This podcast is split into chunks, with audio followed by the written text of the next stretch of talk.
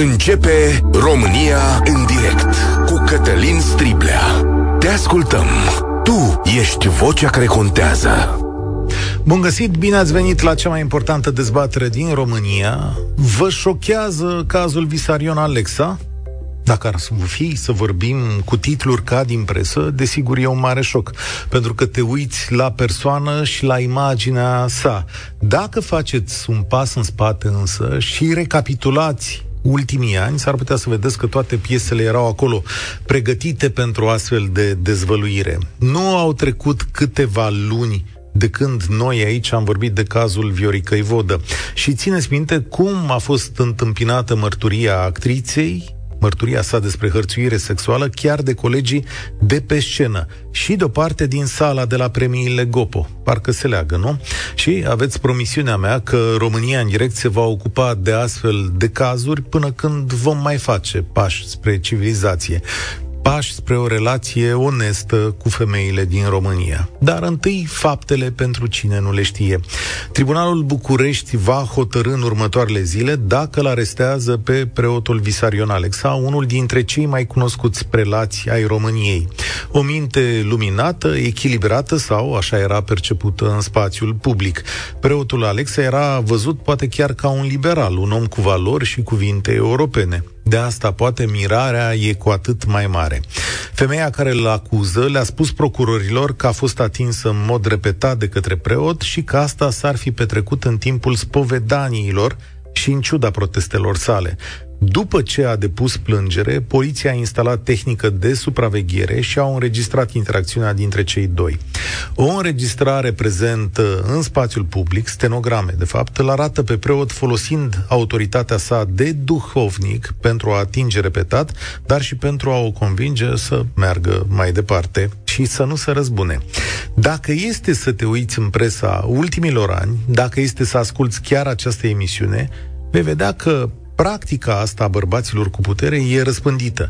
Știm de profesori care fac lucrul acesta studentelor lor, aflăm de regizori care fac asta cu actrițele care joacă în piesele lor sau în filmele lor și de șefi care le propun subordonatelor astfel de relații. Și cumva, de fiecare dată, oamenii aceștia au susținătorii lor. Reacția inițială la acuzațiile aduse preotului Alexa a fost că acesta este un atac la biserică, că astea sunt lucruri despre care nu se vorbește, că nu e frumos, că e mai bine în societate să taci și să nu te faci de rușine. Ani buni în România, rușinea a fost purtată tot de femeia aflată într-o situație limită, nu de bărbatul cu putere. Dar lumea s-a schimbat și se vorbește din ce în ce mai des, iar programul acesta vă dă dreptul de a vorbi, pentru a progresa. Oricât de greu va fi, vă invit să-mi povestiți întâmplările voastre, situațiile limită pe care le-ați trăit, ce ați văzut și ce v-au povestit alții. Sau cum faceți să vă păziți pe voi sau fetele voastre de astfel de întâmplări. 0372069599 Este cazul preotului Alexa unul izolat? Cât de răspândite sunt astfel de practici în România? Cum abuzează bărbații din poziție de forță femeile cu care colaborează? Cum vă protejați de astfel de practici? Încă o dată telefonul 0372069599. Această emisiune este pe, și pe Facebook și putem începe acum emisiunea. Salutare! Vasile este primul care a sunat. Da. Alo, bună ziua! Bună ziua! Mă bucur că am reușit să intru în direct. Vreau să vă spun că poate par părtinitor, deoarece sunt preot, dar dacă la examenele noastre de la teologie ar fi și niște examene psihologice, vă spun eu, ca unul din interiorul sistemului, că jumătate dintre cei chestionați nu ar corespunde din multe puncte de vedere. Uh, eu îi încurajez pe cei care cunosc astfel de cazuri să nu se ascundă și să nu le fie frică. Pentru că tot în presă s-a mai aflat dățile trecute de astfel de cazuri. Nu le mai spun pe nume, că se știu ele. Acolo a dus frica și teama de a spune adevărul. Și din păcate, mai marii noștri hai să folosesc un termen blând, uh, îngăduie, ca să nu zic încurajează mai mari, manifestări. Mai mari noștri ai cui? Ai bisericii? Exact, exact. Adică... Da. Pentru că altfel nu s-ar putea ajunge uh, în astfel de funcții. Astfel de oameni n-ar putea ajunge în astfel de funcții, dacă n-ar fi îngăduiți. Adică spuneți că, de exemplu, despre un astfel de caz s-ar fi știut mai de mult? Este la bază însăși relația duhovnic-penitent. Iar duhovnicul, oricine ar fi el, nu are voie să încurajeze o astfel de manifestare. Dacă cel în cauză, acum Părintele Visarion Alexa, ar fi fost atât de corect, cinstit, canonic, n-ar fi fost încurajat să facă acest gest de către duhovnicul său. I s-ar fi pus o piedică. Mhm. De, de, deci presupuneți, ca să înțeleg bine, că dumneavoastră vă referiți la o relație cu duhovnicul său. Eu vă întrebam despre relația cu mai mare din biserică, adică dacă e de presupus că șefii preotului Visarion Alexa, că la ei mă refer, ar fi știut de astfel de practici, dacă le tolerează. Eu bănuiesc că da. Eu bănuiesc că da. Bănuială întemeiată pe ce, dacă vreți să ne spuneți? Pe faptul că am fost coleg cu mulți dintre cei care au ajuns prin presă cazuri negative.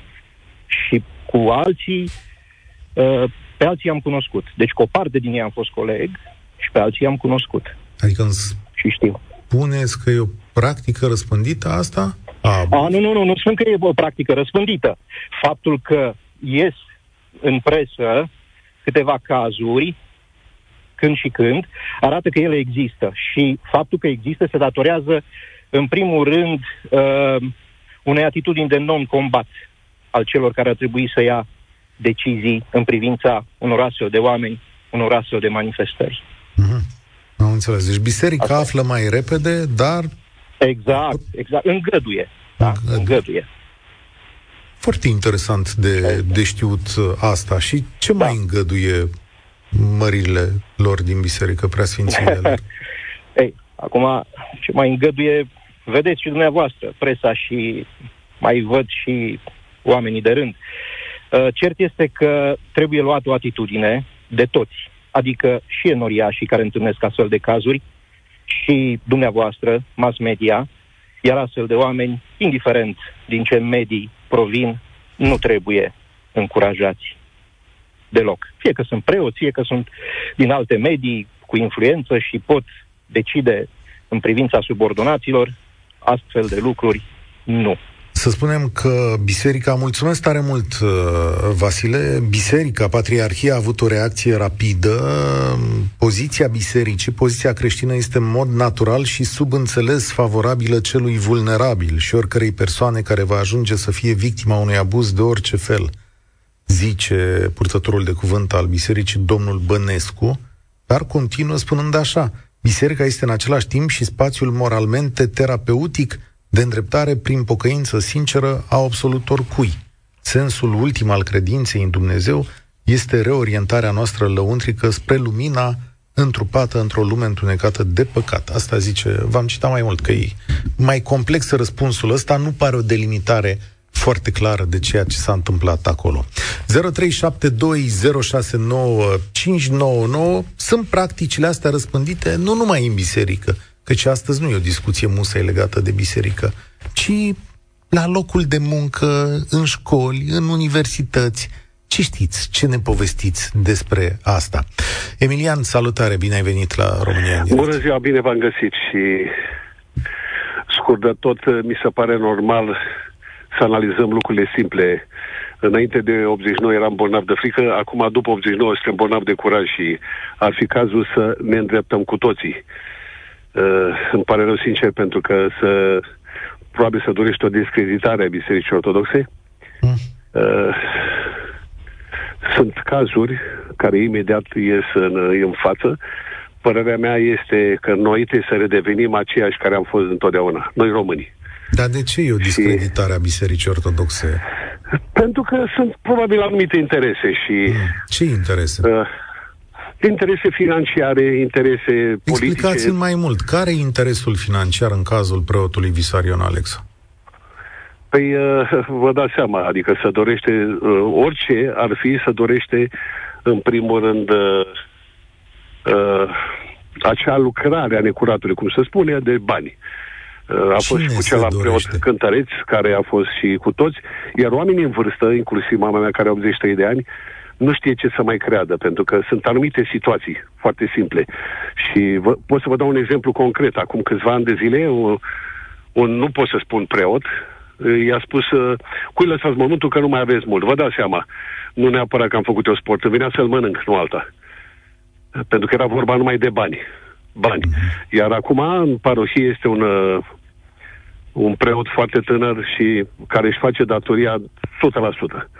Deci vedeți că toate se schimbă, tot uh, iese la iveală, dar uh, nu știu și nu am dreptul să analizez și să condamn pe nimeni, sunt cei abilitați, dar uh, v-am spus și vă repet, noi ca oameni trebuie să ne schimbăm, noi românii, în pozitiv, în sensul bun al cuvântului. Păi nu Și- vedeți că e o schimbare, că oamenii au început să vorbească? da, da, e că corect, Se... corect, corect. O schimbare prin natura la ceea ce fac uh, îndemn și copiii, unde fac sport și copii, uh, și băieții și fetele, să fie așa cum uh, am fost uh, și suntem noi uh, crescuți cu bu- acel bun simț și cu curajul de, și demnitatea de a, de a spune numai și numai adevărul.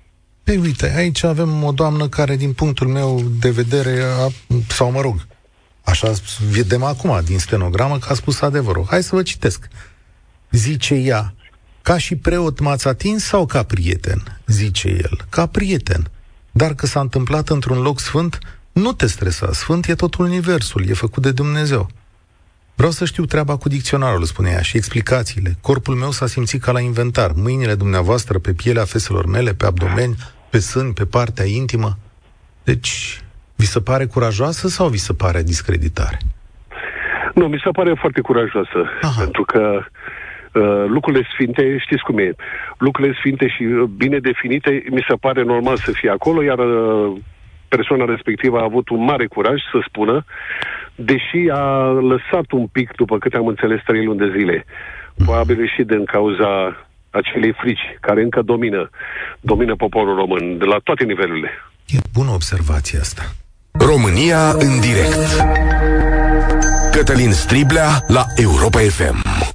Frică, singurătate, spaimă, cui să te adresezi? O fi bine, o fi rău ceea ce fac? Dacă deschideți ziarul Libertatea de astăzi, veți vedea o doamnă procuror care și-a cerut scuze unei adolescente de 17 ani pentru că nimeni din parchetele României nu a crezut-o când a spus că a fost violată repetat de tatăl său uh, vitreg a depus plângere, nu s-a întâmplat nimic, a trebuit să vină această procuroare tânără, Alexandra Tomescu, cred că o cheamă, de 36 de ani, ca să-i spună unei adolescente, eu voi rezolva cazul tău.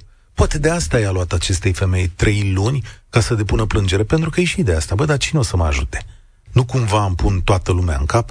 Diana, salutare, bine ai venit la România în direct. Uh, bună ziua, mă auziți? Te ascultăm. Uh, Diana mă numesc, sunt din Timișoara. Uh, am reușit uh, parțial să ascult uh, vorbitorii dinaintea mea. Uh, eu am sunat cu un alt gând, acum să vedem, să nu fiu înțeleasă greșit. În primul rând, aș vrea să spun că apreciez persoana care a făcut gestul acesta și uh, a reușit totuși să nu ascundă, să spună lucrurilor pe nume și da, sunt femeie, am și eu câteva experiențe în trecut, dar nu așa, însă cu, pot să spun cu elemente care mi-au dat de înțeles că nu trebuie să să mă apropii mai mult, adică pur și simplu să mă îndepărtez de persoane care au astfel de abordări. Acum depinde și, m, nu știu, m, de experiența pe care o ai ca femeie, în speță, uh, aici să înțeleg că discuția s-a extins. Nu este vorba doar de abordarea unui preot. Nu, Este desigur vorba, că în nu. general, de abordările bărbaților din jur. Și dacă suntem atente, putem să vedem destule abordări de genul acesta. Dă-ne exemplu Ele ca încep- să înțeleagă lumea așa. Cu ce încep? Uh, ele încep cu ceva. De exemplu, există bărbați căsătoriți care uh, vă dau un exemplu. Încep să vorbească despre soțiile lor la modul că nu se mai înțeleg, nu ce să facă, dar în același timp îți spun ție ca femeie. Asta, dacă, a, deci tu da, când auzi un asta... al meu ar fi dacă un bărbat vine spre tine și tu nu-l cunoști și nu ești, uh, cum să vă spun, nu ești prietenă de o viață, prietenă la cataramă, dar inclusiv și dacă îl cunoști, eu îl abordez în felul următor. Ori recomand terapia, ori depinde cât e de credincios. Eu am recomandat și un duhovnic, dacă e în zona aceasta. Dar, Dar ți s-a întâmplat... Spună ție ca femeie că soția lui e cumva sau alt cumva sau cum ar veni în sub formă de bârfă. Hmm. Nu. Dar ți s-a întâmplat în mod direct să... Da, mi s-a întâmplat în mod direct lucrul acesta. Acesta s-a pe care... întâmplat și acesta pe care l-am redat mm-hmm. acum. Ok. Uh, în, în, încă o dată, nu generalizați. Uh, lucrurile astea sunt însoțite de anumite uh, semnale pe care ți le dă. Și atunci poți să observi că poate mai vrea și altceva de la tine decât să se plângă. Adică intuiția îți spune, nu știu cum să spun, este un cumul de factori. E răspândit? Care adică... E, e răspândit, da. Spre exemplu, încă o dată, nu se încurca micile aluzii, ele pot rămâne aluzii, pot rămâne la un anumit nivel dacă tu nu permiți. Dar aici este vorba de un preot. Și eu am sunat, de fapt, cum v-am spus, cu un al doilea gând. Uh, da, sunt poate multe cazuri de genul acesta. Uh, și e bine că sunt vin spre presă, însă la, uh, sunt înconjurată de bărbați în jurul meu, câțiva din familie și ceva prieteni cunoscuți, care vorbesc foarte urât despre preoți, în general. Adică, ce se întâmplă în societate? Luăm un astfel de caz și facem din el o, o, o, un mare tam-tam. Adică e un caz negativ, înțeleg, e un exemplu negativ, dar de ce nu luăm și exemplele pozitive? Da, îmi pare rău că mi-e greu să fac o dezbatere. Preoților. Da, da, da, da, vedeți, nu este, nu este ca, și, ca și unui copil sau unor copii sau unei clase, spre exemplu. Dacă le spui doar ce nu e bine, eu sunt profesor, dacă le spui doar ce nu e bine, dacă le, le faci observații într-una și nu le spui că au și nu, o grămadă de, de calități și că au și o grămadă de lucruri pozitive, uh, nu poți să spui doar ce e negativ. Da. Ce se întâmplă? Intră, uh, uh, Eu înțeleg argumentul aceste, tău, dar... Uh, uh, e, e un argument foarte solid. Am în jurul meu bărbați, încă o dată repet, da. care vorbesc foarte urât despre preoți. Da, care sunt convins. Nu, nu e în general, în societatea asta vorbim urât unii despre alții. Da, înțeleg punctul da, de vedere. Dar de ce doar lucrurile acestea, adică lucrurile negative capătă o anvergură extraordinar de mare când uh, uh, există, există printre, printre preoți oameni e, extraordinari. Când oamenii există... calcă pe delături, lumea va vorbi. Dar tu cum ai gestiona? Tu ce faci? Dacă la tine în școală se întâmplă chestiunea asta, ai parte de un abuz, ce faci? îi lauzi pe ceilalți? Uh, nu vorbești despre abuzul Nu, ăla? nu, nu, uh? nu. Uh, lucrurile acestea trebuie abordate, trebuie, adică uh, inclusiv... Uh, ai văzut? Uh, uh, ți-ai dat, pur și simplu... Ți-ai dat singură răspuns. Da, mi-am dat singură răspunsul, numai că eu asta aici vreau să, să atrag atenția, că se dă cu, cu, cu și da, uh, primul interlocutor care a fost preot, am, este preot, am auzit ce a spus, că într-adevăr trebuie testați psihologic. Așa este. Bun, mulțumesc tare mult, Diana, pentru punctul tău de vedere.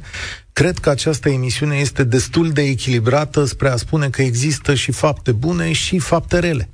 Ce să facem dacă de multe ori societatea este construită din fapte rele? Cum o să aduc la vedere toate uh, lucrurile astea despre care uh, vorbim? Uite, o faptă bună, săvârșită de un tribunal CEDO, dacă nu mă înșel, am aici între foi, recent, da, o româncă și-a câștigat dreptatea la Curtea Europeană a Drepturilor Omului într-un proces de hărțuire sexuală și ea e femeie de serviciu. A primit dreptate de la judecătorii europeni pentru că nicio instanță din România nu i-a tratat cazul în mod corect. Da? Atenție! Nicio instanță din România nu i-a făcut dreptate. Și de mai multe ori șeful ei i-a cerut să facă sex cu el, l-a refuzat în mod constant, a început să ia o serie de măsuri care să-i creeze disconfort, încerca să o dezbrace când, când o găsea singură, îi spunea să stea locului, a devenit insistent, agresiv, a început să-l evite ca să nu-și piardă locul de muncă, și refuza să uh, îi recunoască drepturile de muncă. Astea sunt toate constatate într-o decizie CEDO. Avem și un număr de WhatsApp 0728 3 de 1 3 de 2. Puteți să dați mesaje și acolo. Culmea e că în România, de fapt, victima e acuzată, sigur a făcut ea ceva, sigur i s-a înșenat, pe când agresorului îi se găsesc scuze. Unde suntem? La Vasile. Un alt Vasile, cred. Salutare numai că nu sunt preot. Ok. Nu sunt preot, sunt Vasile și atât. În situația asta eu am o părere cumva diferită. Mi s-a părut într-adevăr interesant faptul că preotul Vasile a spus că dacă s-ar da psihologicul jumătate din preoți, n-ar mai fi preoți. Mă îndoiesc, pentru că ce se întâmplă? Și medicii, cei care fac examenul psihologic, uitați-vă un pic cum se dau examene psihologice la conducerea auto. Deci te duci, stai 5 minute și ai plecat. Deci nu are nicio relevanță. De asta avem atâtea cazuri cu, cu, cu teribiliști de ăștia care depind de droguri și au permis de conducere. Dar să revenim la faza asta. Deci, în situația asta, părerea mea este că uh, acea doamnă nu este o doamnă și nici preotul nu este preot. Care doamnă femeia nu e doamnă? Doamna aceea, doamna care a făcut plângerea. Ah. Deci femeia aceea avea, avea la îndemână o, o, o modalitate extraordinar de simplă să se degajeze din această relație toxică, pentru că uh, relația ei nu este de astăzi, de ieri. Deci de ani de zile a mers acolo ca la, ca la Rasputin. Deci, ăsta e, iar preotul nu este preot. Ăsta dacă, uitați, eu nu, nici n-am știut de el, dar uh, am văzut poza lui și am zis că era mai bun în, în rolul răspopitului din Haiducii. Da, nu judecați oamenii după înfățișare. Da, dar eu sunt curios, eu sunt curios de ce ziceți că doamna respectivă, stați o secundă, că e exact ce ziceam mai înainte, a făcut și femeia ceva, nu? Adică avea și ea o fină. Nu, nu, nu dacă a făcut sau nu. Dar uh-huh. uh, gândiți-vă că vorbim despre spovedanie, care este Așa. unul din momentele definitorii în viața unui om. Deci, eu cunosc un călugăr care se, se pregătește o săptămână înainte de a începe să facă spovedaniile. Deci, uh, uh, uh, cum să vă spun, uh, ăsta nu-i preot, iar ea, iar ea putea să se degajeze. Deci, relația dintre ea și, și duhovnic se putea întrerupe în secunda 2, pentru că am înțeles că s-a repetat uh, abuzul da? Deci eu nu am nimic, uh, nu, nu-l apăr deloc pe preot. El este un vânător și, cum să vă spun, uh, asta se întâmplă în general în societatea românească. Și el nu este singurul preot care a, produ- a, a procedat așa. Sunt foarte, deci sunt destui preoți care folosesc influența pe care o au asupra femeilor ca să, măcar să se bucure la ce aud, dacă nu, dacă nu pot să intre mai adânc în viața lor intimă. Deci, nu este singurul, cazurile sunt multe, iar ea este figura clasică de femeie care a avut și alte așteptări. Eu sunt convins că nu, ea n-a spus tot adevărul. Aici spus... nu s-a spus tot adevărul. Da nu știu cum puteți să o judecați. Eu mă uit la mai multe cazuri, îmi dau seama de-a lungul timpului că există jenă, rușine, că legăturile Domnul, astea da. sunt greu de distrus. am, am 64 de ani. De la 17 ani, viața, deci atunci când ce doi oameni consimt verbal, dar nu verbal, să spunem mental, că pot să meargă până la capăt, unul din ei trebuie să, trebuie să facă primele gesturi. Deci aici femeia putea să spună punct. Aici. Deci, Cred stop, că orice doamnă v-ar putea contrazice, da. Poftim? Eu cred că orice doamnă v-ar putea contrazice la ce spuneți acum, chiar sunt curios, că este exact sunt acolo. Da. În deci fine. vreau să vă spun că uh, uh, în experiența mea de, de ani de zile, uh, în general, Uh, toate, primul gest a fost cumva refuzat de o femeie. Dar uh, femeia asta, sigur, n-a vrut să meargă până la capăt, dar nu, nu, nu știu cum să spun, nu în faza aceea când avea aparatele pe ea. Da, deci, înțeleg la ce vă referiți. Da, înțeleg la ce vă referiți, dar eu nu-mi permit o astfel, nu-mi permit o astfel de judecată, pentru că exact așa cum spuneți, mulțumesc tare mult, nu deținem tot adevărul. Înțeleg că avem un preot la telefon. Tudor, salutare. Salutare. Mulțumesc Georgian este în numele meu, sunt preot și profesor de religie. Ok, ok, primisem al nume, îmi cer scuze? Da. Georgian, da. Ok, Georgian, te ascultăm. Um, ce au zis antevorbitorii dumneavoastră este foarte adevărat, numai că noi trebuie să fim un pic atenți la cuvintele pe care le folosim. Dumneavoastră a spus că întrebarea este despre preotul Visarion Alexa și dacă în România sunt astfel de cazuri. Participarea la taina spovedanie este benevolă. Eu nu acuz nici pe doamnă, nici pe părinte. Să te duci acolo, te duci de bună voie. Ce faci în continuare e, ține de o eleganță și dintr-o parte și din alta. Am fetiță, are 9 ani, am băiat, are 12 ani. Este clar că și om, și preot, polițist, director, ești om. Și trebuie să ai o anumită eleganță. În cazul de față, ne antepronunțăm înainte ca legea, procurorii să hotărască dacă e sau nu e așa. Ne antepronunțăm sunt... Da, cine? Da, ca da, da. societate sau ca ce? Ne Aici, la radio, încercăm să judecăm mm. un om înainte ca el să fie judecat. Dar eu nu l-am judecat deloc pe domnul da, Alex. Dar noi ceilalți de la radio care vorbim sunăm da, judecat. Eu v-am invitat să ne spuneți da. dacă în România A. de astăzi, nu neapărat la taina spovedaniei, se mai întâmplă astfel de lucruri. Un alt preot, coleg de-al dumneavoastră, ne-a spus că, domnule, se întâmplă cazuri de astea în biserică și că știute, dar iarăși n-am judecat pe nimeni aici. Eu vă întreb pe dumneavoastră acum, aveți, aveți o fetiță de 9 ani. Ce da. învățați din punctul ăsta de vedere? Că atunci când te află într-o astfel de situație, trebuie să adreseze familiei și împreună cu familia, copilul meu fiind copil, organele abilitate. Ok, corect. și când va fi mai mare, că o pregătim pentru viață, nu? Adică vin niște momente în care poate ca adultă, tânără, de asemenea, fi... să se prezinte organelor abilitate. Okay. Dar tot dumneavoastră a spus aici că o femeie de serviciu trebuie să ajungă la CEDO, pentru da. că organele da. abilitate nu-și fac da, treaba. corect, corect. Tocmai asta în e problema. ce înseamnă preoția, preot fiind, n-am găsit, de când sunt preot de 12 ani, niciun preot care să facă lucrul acesta, iar în ce înseamnă perioadele mai noi ale preoției, când se dă capacitate preoțească, Uh, se dă un test psihologic înainte și dacă treci acest test psihologic, uh, ești invitat să dai Dar, și examenul scris. Dacă vine o credincioasă la dumneavoastră, părinte, și zice că a trecut prin necazul ăsta, ce îi spuneți? Ce faceți?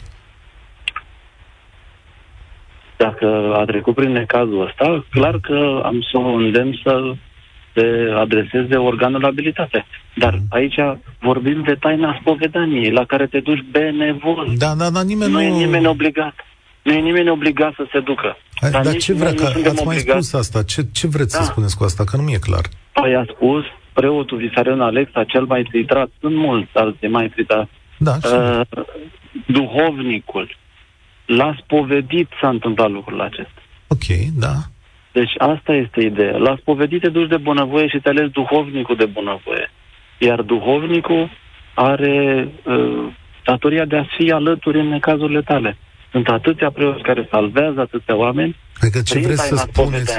Ce vreți să spuneți e că dacă s-ar fi întâmplat ceva rău acolo, ea nu s-ar fi dus la el în continuare. Asta încercați să-mi spuneți? N-ar mai fi trebuit să meargă și să ducă mm-hmm. să reclame din prima secundă în care s-a întâmplat lucrul acesta. Ok, ok, ok.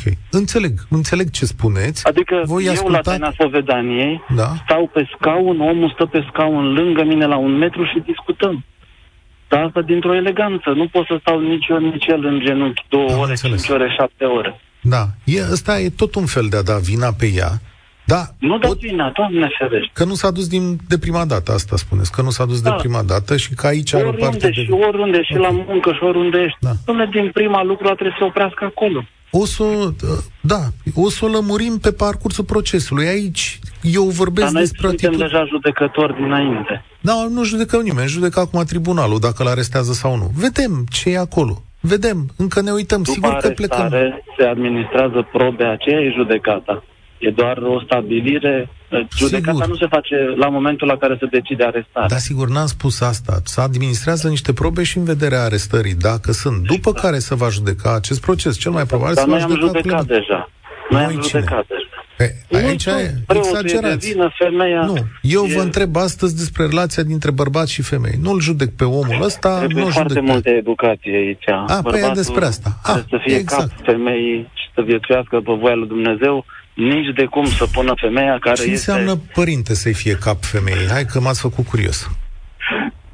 Ce înseamnă? Pentru Da. mine înseamnă soția mea, înseamnă împărăteasa mea și eu pentru ea sper că o să mai semn Așa. împăratul ei.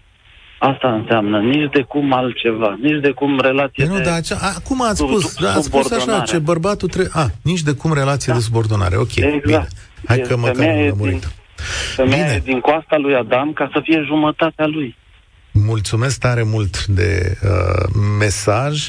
Uh, spune cineva în mesaje, dacă stați să vă pu- puțin să vă gândiți, în toată istoria omenirii, pe ce piedestal a fost pusă femeia timp de mii de ani? Veți realiza că aceste cazuri sunt foarte dese. E greu să ne purtăm altfel cu femeia decât am fost învățați. Eu unul am crescut într-o familie creștină în care femeia trebuia să tacă în fața bărbatului. Inclusiv în creștinism, femeia este inferioară bărbatului. Nu mai vorbim de sutele de ani în care femeia a fost obiect sexual pentru bărbat. Da, România în direct la Europa FM. Ines, bine ai venit la noi, salutare. Bună ziua, am auzit? Da, te ascultăm. Auzit? Te ascultăm. Ok.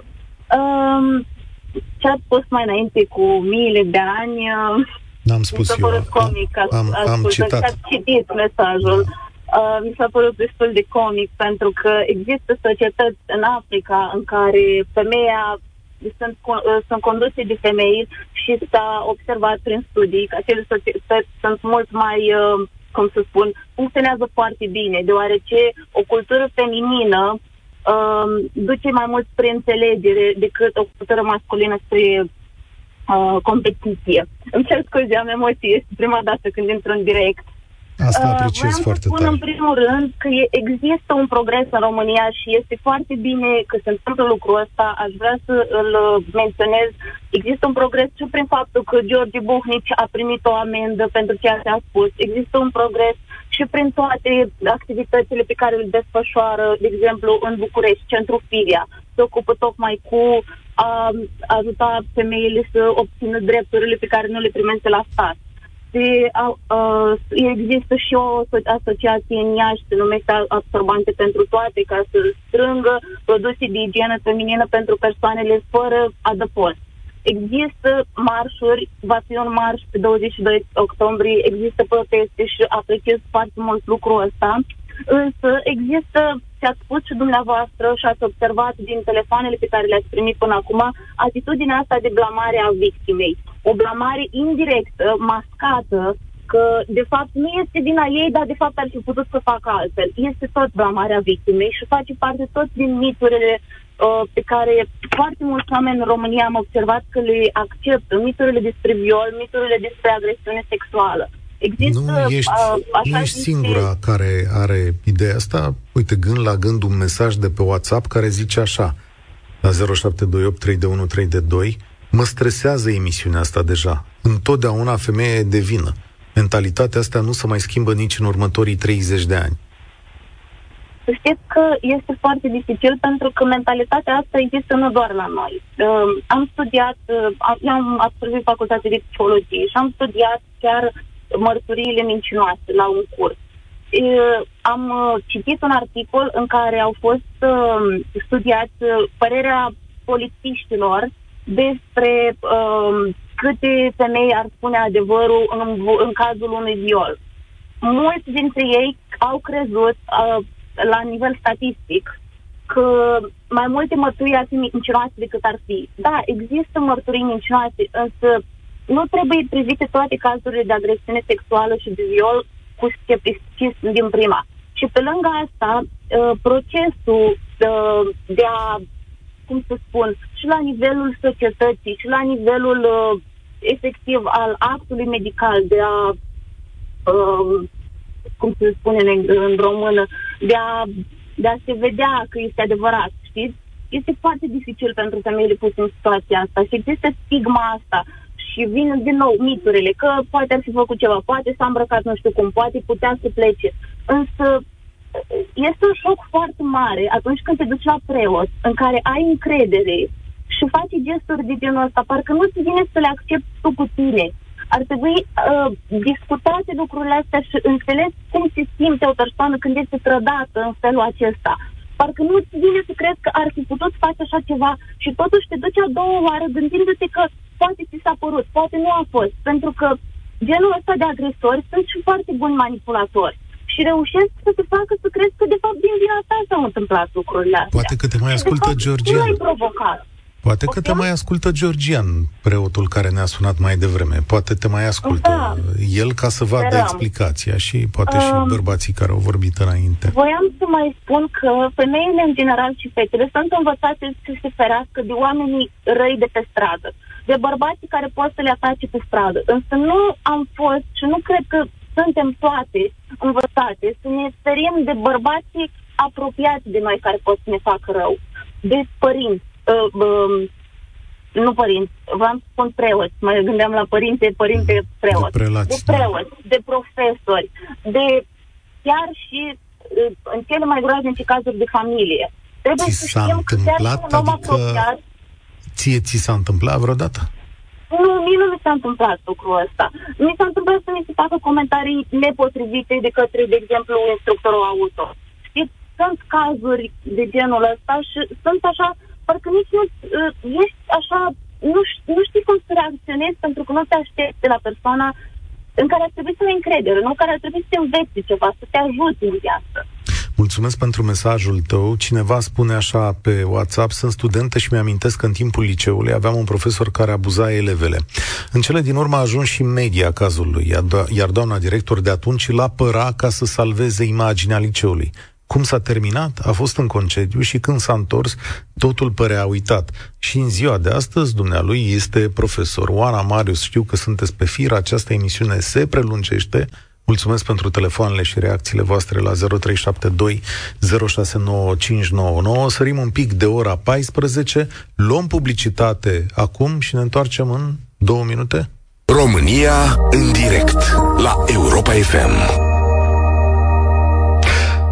Salut, Cătălin, sunt Alexandru, mi-amintesc că aveam 15-16 ani și am mers la spovedanie înainte de Paști în Slatina. Pe timpul spovedaniei, preotul mi-a spus să-mi dau pantalonii jos pentru a mă stropi cu apă în zona intimă. Din pricina emoțiilor l-am ascultat. După aceea am ieșit acolo, de acolo în viteză, șocat de cele întâmplate. Nu am avut curaj să le povestesc părinților. Acum câțiva ani am auzit că preotul a fost prins de poliție pentru astfel de abuzuri săvârșite altcineva. În clasa 12 urma să termin un colegiu militar, iar înainte de a pleca din liceu, un subofițer responsabil de anul nostru m-a chemat în cancelarie pentru a-mi face avansuri. Eram doar eu și el în acel spațiu. S-a postat în spatele meu, cu mâinile pe umeri, mi-atingea corpul cu corpul lui, îmi vorbea la înguros, nu am spus decât unei persoane despre această experiență, dar era o relație de putere în care el îmi era superior, iar eu, la aproape 19 ani, nu am putut spune nimic.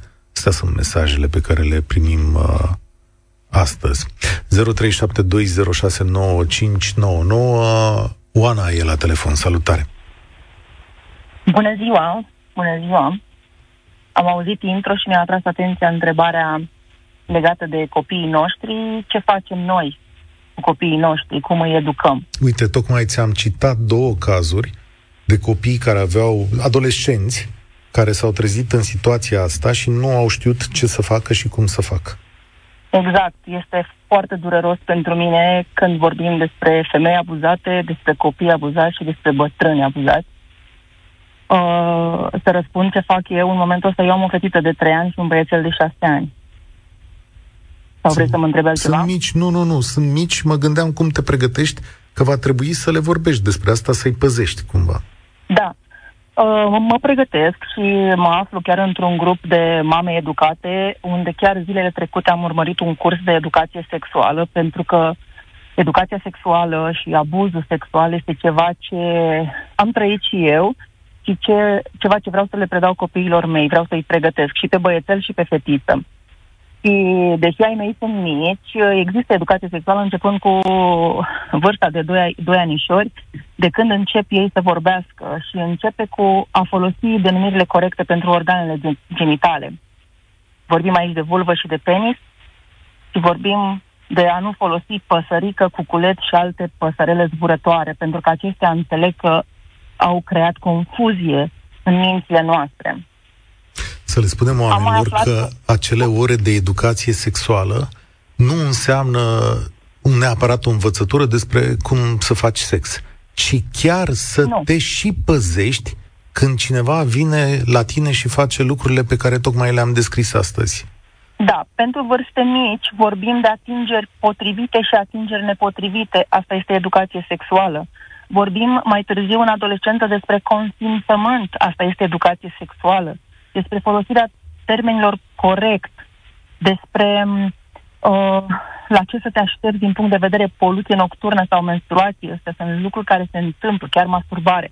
Începând cu vârsta de 4 ani, astea sunt lucruri care pe limba copiilor noștri, în funcție de vârsta lor, noi trebuie să vorbim sincer și deschis despre ele.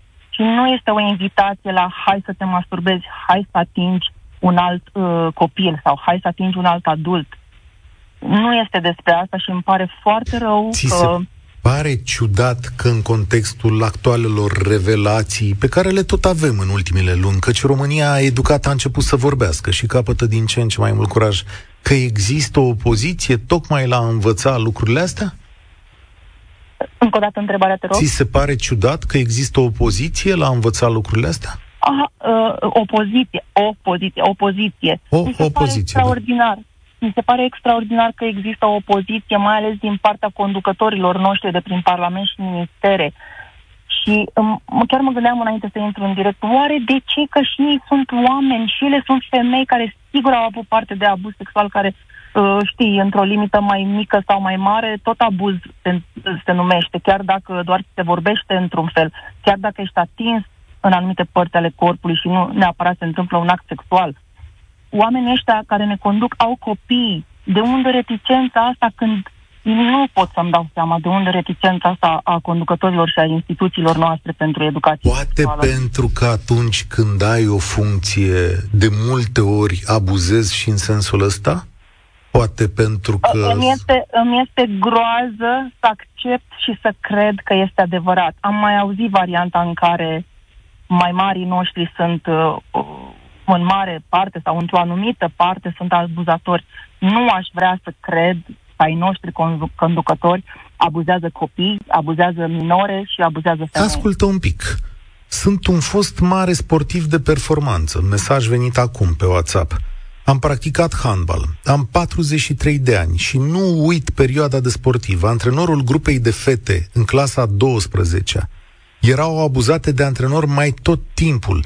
Toți știam de ce făcea antrenorul, dar niciodată nu a avut plângere la poliție din partea fetelor.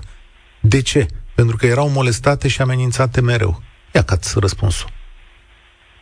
Păi, uh, în primul rând, ne întoarcem la educație sexuală. Fetele probabil nu au avut educație sexuală și mai este încă ceva care mi-e, mi-e groază că, că ar putea fi adevărat. În continuare, se pare că femeile nu sunt egale cu bărbații. Da. E o observație corectă. În țara asta nu sunt. Și asta trebuie să o spunem răspicat. Și emisiunea de astăzi este despre acest raport de forță. Mulțumesc tare mult, Oana, despre acest raport de forță care de multe ori este răsturnat. Și da, când vă învățați copiii la școală sau când învață copiii la școală despre educație sexuală, învață și cum să facă aceste lucruri și cum să rupă relațiile astea toxice. Pentru că poate unei femei de 37 de ani, care a fost frică sau poate avea nevoie de duhovnicul ei, i-a fost frică să rupă din prima această relație. Hai să vedem dacă mai este Marius. Știu că așteptam mult pe fir să vedem dacă e acolo. Marius, salut! Salut, pare bine că am putut intra în direct. Mulțumesc pentru răbdare, infinită răbdare. Nu e nicio problemă. Vă vorbește un fost preot ortodox Uh, am părăsit Biserica Ortodoxă în, mult, în urmă cu mulți ani, din motive personale, financiare, deci nu, nu are legătură cu emisiunea. Și trăiesc acum, în, chiar în lunile astea, o experiență aproximativ uh, similară cu cea a preotului Visarion sau cum îl cheamă, pentru că soția mea, dintr-o relație cu preotul ei duhovnic, deci relație gen fică dovnicească preot, s-a ajuns la o inflamare amoroasă și noi suntem în divorț în momentul de față, preotul încă profesează, eu sunt din Turda, preotul încă profesează în oraș, am anunțat autoritățile bisericești locale și, și el știu din ce mai știu, știu că cu soția lui aproape la divorț. Deci există cazuri, nu generalizăm, pentru că sunt preoți, într-adevăr, care își fac datoria, dar există cazuri izolate care, uite, ies la lumină din când în când. Deci, soția ta da, divorțează da. de tine și probabil urmează să, să căsătorească sau să aibă relație mai departe Nu știu cu... dacă se vor da, căsători, da, dar dintr-o, dintr-o relație fică dovnicească preot, s-a ajuns la, s-a ajuns la divorț, s-a ajuns la la lucruri, lucruri urâte. Deci există cazuri și eu, no, ca fost preot, știu ce e spovedania, știu ce, ce înseamnă omul care vine la tine ca și preot să, cu povară pe suflet, cu, are nevoie de ajutor, dar niciodată, niciodată nu, nu, nu, nu m-am gândit vreodată, că, ca și preot, adevărat nu te poți gândi să, să ajungi la altceva. În cazul preotului de la București, cred că, virgulă, culpa e comună. Adică în atare situații, cred că și de, de ce? Uh, doamna respectivă și preotul au greșit fiecare, nu știu, s-au lăsat, nu știu, inflamați de... Dar am... Nu știu, mom... Da. Voi, uh, la școală, cum sunteți învățați să nu treceți barierele astea, să respectați canoanele, că de-a lungul existenței bisericii, care e milenială, Uh, probabil că astfel de cazuri s-au mai întâmplat. Nu e o noutate pentru biserică să ajungă în situații din astea. Probabil că există un set de învățături, de sfaturi, de lucruri, de... Știu eu, cum, cum se tratează? Ce vă spune la seminar? Ce vă spunea? La seminar, asta depinde de la dirigintele care le de la preoții cu care intri în contact, duhovnicii. Nu există ceva tipic, ceva cum să spun, ceva nu există teorie. o învățătură să spună, uite, s-ar putea precisă. să fiți în situația asta, s-ar putea să te îndrăgostești de nu. o... Nu, nu, asta personal nu, nu mi s-a spus, nu? am auzit să... Nu, nu. Ce interesant, da... Pentru că în scaunul spovedaniei, tu ca preot, noi nici nu ne-am gândit vreodată că te poți, nici prin cap ne-a trecut că te poți îndrăgosti în scaunul spovedanii ca preot, fiindcă tu acolo trebuie să fii concentrat la cu totul altceva decât la probleme da. de amor. Pentru sau... mine e o surpriză că astfel de lucruri nu se învață sau că nu există un tip de etică, dar există obiectul etică, adică să vorbește despre etică în... Se vorbește, da. da? Da, și se vorbește, nu se, se exemplifică vorbește. unde se încalcă etica, unde pot apărea ispitele. Domnul Cătălin, am terminat uh, seminarul în 1995, deci Aha. prima promoție după Revoluție. Încă erau lucrurile, nu, încă am prins da. vremuri nu atât de emancipate, hai să spunem ca și acum, și nu se punea problema atunci. Nu știam, eram la vârsta la care nici nu, nu mă gândeam da, la așa ceva. E adevărat. Asta înseamnă că suntem cam de seamă și recunosc că în generația noastră nu a fost nimeni să ne învețe lucrurile astea, da, fiecare adevărat. pe parcurs a căpătat câte ceva. Uh, îmi pare rău de întâmplarea ta și de căsnicia ta, sper să... Ideea, să... A, ideea e că nu trebuie generalizat. Asta vreau să spun. Nu trebuie generalizat. Uh, există cazuri izolate, sunt convins, dar există. Da. Există. Și cunosc preoții care îi cunosc și în jurul meu, în oraș, în zonă, mare, mare majoritate de oameni care își fac datoria și care... Dar nu trebuie aruncat cu noroi în Biserica Ortodoxă, în momentul de față pentru asta și, repet, culpa în speța ăsta e comună, după părerea mea e comună. Da, a greșit aici, și doamna, știi, dar a greșit și preotul. Mulțumesc, mulțumesc tare, uh, tare mult pentru uh, mesajul tău. Uh, eu a trebuit să plec pe drumuri europene din același motiv, în 2003. Am stat 22 de ani liniștită cât am avut director o femeie. În momentul în care a venit ca director un nou director, au început problemele mele. După 25 de ani ca de senatoare, am ajuns să mă fac badantă. Am suferit ca un câine. Acum, după 32 de ani de contribuții, pentru că am făcut prostia să mai contribui și afară timp de 7 ani cu 50 de euro pe lună, abia am o pensie de 1000 de uh, euro. Avem un mesaj audio? Ia, hai să-l auzim. Ziua, uh, numele meu este Viorica, eu sunt medic dermatovenerolog și eu văd uh, partea bolilor cu transmitere uh, sexuală și tare mult mi-aș dori ca în școli uh, copiii, adolescenții să învețe la aceste ore de educație sexuală uh, și cum să se protejeze și cum să nu fie abuzați uh, și așa mai departe. Uh, și um, am în intenție doar că nu știu unde, cum și în ce fel aș face voluntariat uh, într-un liceu, în două, în cât este nevoie sau școli generale, uh, pentru a le povesti uh, copiilor Uh, ce se întâmplă, cum se întâmplă și ce au de făcut ca să nu ajungă pacienții noștri foarte, foarte, foarte devreme, cum se întâmplă. Mulțumesc tare mult pentru mesajul ăsta. Și asta trebuie învățat, mai ales în lumea de astăzi. Ionut, salutare! O să pui concluziile acestei emisiuni. Bună ziua! Te ascultăm. Uh, domnul Cătălin, eu vreau să vă relatez un caz care s-a întâmplat în familia mea în urmă cu 40 de ani. Vis-a-vis de ce spunea un antevorbitor preot în emisiunea noastră ca să nu aruncăm cu noroi în uh, Biserica Ortodoxă. Poate că da.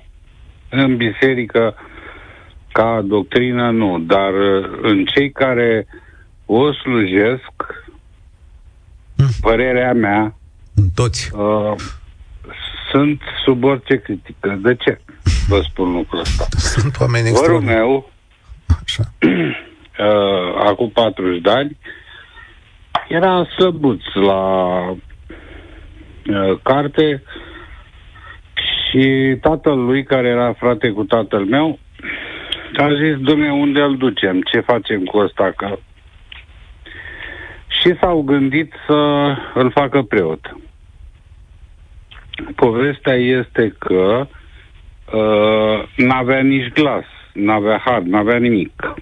Și atunci au zis uh, să ne interesăm cine poate să-l ajute totul să ajungă preot, că oricum uh, să nu spui că dat, ceva nu e în stare. Că a dat mită sau lucruri de astea și a ajuns preot. Uh, amândoi, și tata al meu și uh, fratele lui s-au dus la uh, uzina de autoturisme la momentul acela, au cumpărat o Dacia 1100 pe care au parcat-o în curtea au capului bisericii din România. Am înțeles. Bun, dar dincolo de asta, uh, am mai auzit de astfel de practici și tot nu generalizez. Sunt convins că în România sunt preoți cu har. Vărul tău, așa slăbuț cum era, e un preot bun, e un preot rău, e un preot... De care preot e el? Are parohie și atâta tot. Așa, și e un om care și-a greșit cariera, nu-și caută drumul sau... Nu e vorba de a-și uh, uh, nu-și găsi drumul sau greși cariera. Povestea mm. e cum ajungi acolo, în acea uh, poveste că uh, Uh, Crezi că toți Dom'le, ajung așa? Păi da, da, nu vă supărați. Lozul e prea mare. Am Să-i dai patriarhului o mașină Acuzația dumneavoastră ca... e... Acuzația dumneavoastră urcă până la ceruri și tare mi-e greu să cred că patriarhului care și patriarhilor de acum 40 de ani sau cine o fi fost, poți să le dai nu, ceva la ce nivel de bogăție. rost. Da. Uh, să În știți fine. că n-am intrat aici să denigrez pe nimeni. Da, asta mă și aștept. Am intrat să spun un lucru care mi s-a, s-a întâmplat în familia mea. Sunt convins de, de asta, sunt convins, dar ce faci tu în momentul acesta este de a trage o concluzie generală pe baza unei întâmplări care uh, ai, a trăit-o voi și pe care nu o contesc. E posibil să fie adevărată. Și eu la rândul meu am auzit de cazuri și eu la rândul meu am văzut corupție acolo. Și știu că este o zonă lovită de corupție și știu că sunt abuzuri. Dar nu pot să zic la modul general că această instituție este ceea ce încerci tu să spui, adică este Domnul Cătălin, dacă, corupției. dacă uh, luăm 10 preoți și ne uităm în fața caselor lor, că mm. niciunul nu prea stă la bloc, Așa. o să vedem numai lemeuri și meleuri și mașini pe care nici nu le poți visa. Da. Chiar nu vă spune nimic lucrul ăsta? Ba da, îmi spune foarte multe și uh, mulțumesc tare mult pentru concluzie, dar nu știu dacă statistica EMUSA e cea mai corectă, nu știu dacă toți preoții au LM-uri sau ML-uri, cum să numesc ele, habar n-am. Am văzut și preoți săraci, vai mama lor, la țară, am văzut și preoți care muncesc de lăsar capacele, am văzut și preoți uh, care umblă cu joarsă de mașină și tot își fac treaba. Nu știu dacă e bine să trăim în mituri. Și astăzi nu v-am invitat să judecați Biserica Ortodoxă. Dacă vreți, facem o emisiune separat despre asta. Adică ați văzut că oricum ai o judecată. Ci v-am invitat să aveți curaj și să spuneți lucruri despre relațiile dintre bărbați și femei și mai ales cum să ne păzim de astfel de uh, întâmplări. Am o concluzie care se desprinde din ceea ce ați spus. România progresează. România se face bine. Oamenii au început să vorbească. E mult mai greu astăzi să rămâi nedescoperit dacă ești un prădător de natura asta. Cred și uh, sper că acest proces va face lumină. Dar pentru toți cei care se află în astfel de situații, aveți curaj și vorbiți. Această femeie a ieșit la lumină, a spus ce are de spus, va fi judecat. O altă femeie care muncea ca femeie de serviciu și a câștigat dreptatea la o curte europeană, o procuroare a ajutat o tânără să își învingă tatăl abuzator, deci sunt oameni destui pe care să vă sprijiniți și aici și în altă parte. Tot ce trebuie să facem este să avem educație și curaj. Vă mulțumesc pentru România în direct de astăzi. Eu sunt Cătălin Striblea. Spor la treabă! Participă și tu, România în direct, de luni până vineri, de la ora 13 și 15.